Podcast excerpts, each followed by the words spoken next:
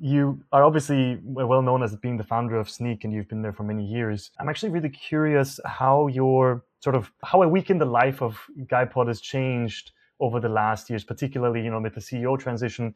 I'm really curious, what's a week in in your life like right now, and then what was that like at the early stages, and how has that transitioned over time as you've learned as the company has grown?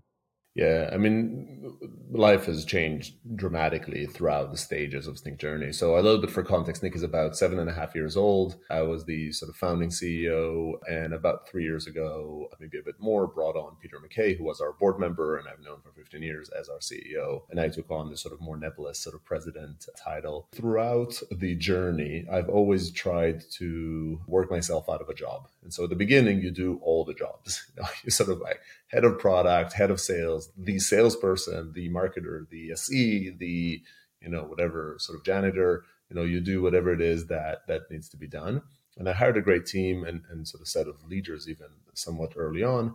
But I, I filled all these different capacities. And then as time went on, you know, as okay, I hired a salesperson. They were the salesperson. I was partially a salesperson, but I was their SE. And then, you know, hired at some point a head of sales. And so supported them. And maybe I was focusing on marketing et cetera, et cetera, until I remained only the CEO on it. And then at some point, I had kind of the realization, you know, this is about four and a bit years in. Uh, Snyk has kind of hit a curve because Snyk had a couple of years of really kind of fumbling a bit, getting developer adoption, but not managing to monetize, doubts about sort of viability for the company. So that was kind of the first two ish years. And then we hit an inflection point and things started really kind of going steep up. So this is a good couple of years after that, maybe even two and a half uh, where I realized there was some market dynamics and we had, you know, the second product was starting to grow and, and such. And I realized that uh, the company was growing massively quickly. You know, it went from, you know, in the annual increments from 23 people to 84 people to 250 people to 450 people and so on. You know, we're 1,200 people now.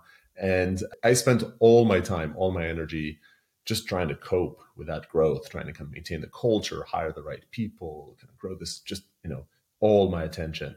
And so, although I think I was doing a decent job, I wasn't doing what I thought I was best at and most loved doing, which was around kind of the product vision and where we're headed and you know what should we do next. And so i had an opportunity so so that really got me into this mental state because a few things happened in the market at the time you know github entered the market you know we, we were actually doing pretty well. So we started kind of taking away businesses from uh, other competitors and, and we needed some strategic thinking and i was the right person to do that but i didn't have time uh, and so I sort of spent all my time trying to scale it. And so that to me was a good learning and realization. And I had this opportunity to convince Peter to sort of uh, you know, come on board. And, and so it took me about three months. You know, it, it, was definitely him kind of going down from managing about a billion dollars in revenue to managing about 10 million uh, in, uh, in annual revenue.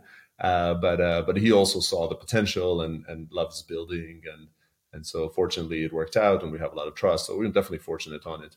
And then subsequently, so so he came on board, and you know we can talk about the transition. That's always a challenge. But basically, since then, I try to spend my time kind of trying to see around the next corner, trying to understand where the market is headed. Sometimes it's orchestrating acquisitions. Sometimes it's um, it's just sort of you know talking to customers that are forward thinkers and doing it. I host my own podcast in the Secure Developer. I get to talk to smart sort of security leaders and sort of see what they're doing. A lot of like we have a great CTO, we have a great chief product officer who are also kind of visionaries and founders, and they're sort of building those out. And so increasingly, my kind of time horizon, if you will, is ahead, and my time is spent actually even a lot. I do i do a fair bit of angel investing and and, uh, and such. And, and i find to me those are kind of my learning opportunities as well. I learn what's happening on the market different ways people are doing things new disruptive technologies new approaches. And that's both interesting to me but also helpful coming back into Snyk to basically feed the company an external perspective from the benefit of not needing to be as operational in the day to day. So I support a lot of things, strategic decisions, you know, all sorts of like executive team activities, of course, M&A,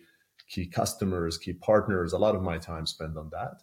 Uh, but also my, my official job, if you will, or what I think I'm the primarily doing is is that sort of forward forward looking views. That's really interesting. I remember reading somewhere that in the you were the CTO at Blaze, obviously, and you were very focused on the tech side of things there. You had the co-founder who handled more of the CEO go-to-market side of things. You came to Snyk, and you'd written somewhere that you were on purpose looking for co-founders in Danny and Asaf that could bring more of the tech side of things so that you could focus more on being the CEO and learning how to do that and also being focused on go to market. How did that work out for you? What did you learn in the process of going from being the really technical focused CTO to being the really externally focused, completely different role, go to market, building out go, go to market and being the CEO running the company role? What did you learn in that transition? I learned a ton, you know, but I, I mean, first of all, just like a bit of a fun anecdote that at some point I was a product manager at you know Watchfire acquired by IBM, and I was you know I, I spoke to this uh, this guy I looked up to as a product leader, and I told him you know hey is product a good path to become CTO? Like is being a product manager a good path to be a CTO? And he told me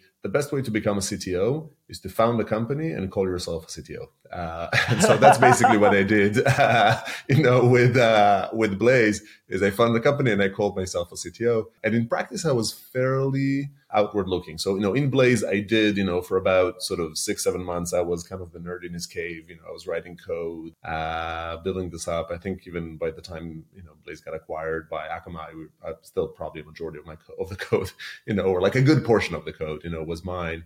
I uh, reviewed a lot of code. But then, you know, the second half maybe of Blaze's life, I was very much like the outward facing CTO. I was speaking, I mm. was kind of doing a lot of public speaking, I was uh, engaging in the community, I was selling, but I was the tech side. By the time, so and then you know, Akamai acquired us, and then I became a CTO for real at Akamai. You know, and I was sort of you know CTO of a seven hundred million dollar a year business, and you know, uh, learn how to sort of operate. And um, and then by the time I, I decided to another, found another company and run it, to me, it's all about learning. And so I, I've sort of seen maybe the big picture and I like the big picture. I like the holistic picture.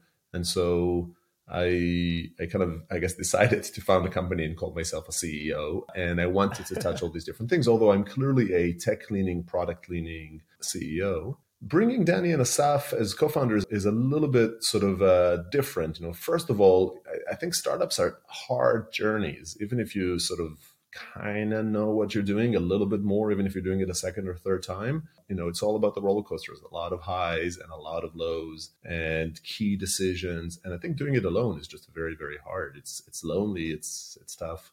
And so I wanted co-founders. Um, secondly, I wanted to build a branch in Israel. I'm Israeli, but I live in London, and I I had sort of a relevant network in Israel, but I, I wasn't there, uh, and I had a different network in, in, London, and so I wanted someone I can trust and I can that is my partner in uh, in Israel. And through the grapevine, I heard of you know Danny's uh, availability or uh, inclination. I taught Danny in the army you know, we sort of uh, crossed paths. So I knew him a bit. No way. And so I uh, uh, I heard and I talked to him, and he was about to embark on founding another thing with Asaf. And they were still early days, kind of you know goofing around. I've already been a bit more established. I knew I already had funding uh, lined up. I already had a contractor kind of working on it early, early, like a month or two. You know, nothing long, and a more maybe established idea. And so I managed to convince them to uh, to drop their thing and join me. And they've been amazing. And and indeed, when you have I think in general, when you have someone you really trust build an aspect of the business, then it frees you up to to do something else. And and I find that you know like having co-founders and having capable co-founders, you need to know what their competencies are. You know, Asaf is is a kind of super strategic thinker, but also kind of a commando unit. Like you sort of, you know, when there's a problem, Asaf, of course, Asaf can solve it. Like, you know, I think he even said at some point that, you know, there isn't a problem that he's faced that he can't solve. It's like, and it's not arrogance. It's actually like a super humble guy. It's just that doing it. Danny is, is probably one of the top security researchers kind of in the world, I would say, you know, and sort of top tier and they're both culture and body. And so they, they help build the branch and with great hires that we've made and all of that. So yeah, I think you want to have partners. And throughout the journey, I will also say that this view of like, is it someone that you trust that you can let go to is also super, super important as you build your team, as you build your exec team. You have to be at a level of trust that you can let go, that you feel like, you know, that person is, you know, you trust them to be doing. It doesn't mean you don't supervise, doesn't mean you don't scrutinize you know, and of course, in some cases you you have it wrong. But I think that's a that's a big deal. I don't know if that answers your question, but I think for me it's about trying new things, and I guess I'm a I'm also a I'm a firm believer that if you're if you're comfortable, you're not growing. I guess Freud's sentence is there is no growth without pain. You know, I kind of like comfort a bit more maybe. And so I like trying to put myself in uncomfortable sort of scenarios in which I have to learn, I have to grow, and uh, otherwise I get bored. That makes a lot of sense. A lot of that really resonated with me. I'll never forget I always talked about this roller coaster thing with friends just from my last startup experience. And then we found out Stellate. And I remember the first week we shake hands. We're like, okay, we're going to co-found this company. We're going to go out and raise a pre-seed round. We talked to the first person who was a really important angel investor for us to bring on board because we knew that he would unlock other investors. And we had the call with him. He, he says on the call he, he would love to invest. He would love to be a part of it. He'll do X amount and whatever. And we sort of uh, get the first terms. It was a big deal for us. So after that, that call, we were like, open the champagne bottle, right? We are like, let's celebrate. And then five minutes afterwards, we had our first downtime we had, we already had kind of like the private beta product running, our first users on it, and literally five minutes later, our infrastructure crashed, everything was down, and I just remember that feeling of that roller coaster. Just the second we co-found the company, it starts right. It's like the roller coaster starts. It's the highest highs and the lowest lows right after another. And the other thing I've realized, and I'd, I'd actually be curious if you feel the same way, is that the roller coaster kind of the amplitude changes as the company grows right? At the beginning everything feels really high and low. And then as you get further along and you become more and more people to me suddenly the amplitudes start feeling way bigger and way high way way the highs way higher and the lows way lower. It's still the same roller coaster it's just the amplitudes feel way stronger to me now uh, that the company's grown a little bit. I mean it's interesting it's a good question. I use the sort of the wavelength analogy as well. I find like i don't know maybe like up until a certain stage it's true because at the beginning it's just yourself and you're having fun. And to an extent, if it sort of crashes and burns, you're, of course, you care, you deeply care, and you're very emotional about it. But you are, there hasn't been anything created yet that needs to be saved or, you know, you need to avoid losing. There's nothing there. So it's really all about the risk. And uh, I think at some point you start building something that is now like, okay, we need to make this work. Like it's, it seems like we've sort of hit something, but you're still in existential mode. Like it still feels like the wrong turn, the wrong move could kind of kill the company. And, and, probably right, you know, like sort of like you're you're in that fit. And I think so in that cases, I think the stakes feel high. There's more people that depend on you, you know, for their jobs, et cetera, et cetera. I think actually as the company grows, I found that the roller coaster is still much more than you would get at any employment or any sort of other job. But uh, but I actually find that it sort of tempers down because the company is a bit, mm. you know, off the existential mode and decisions are just they're longer.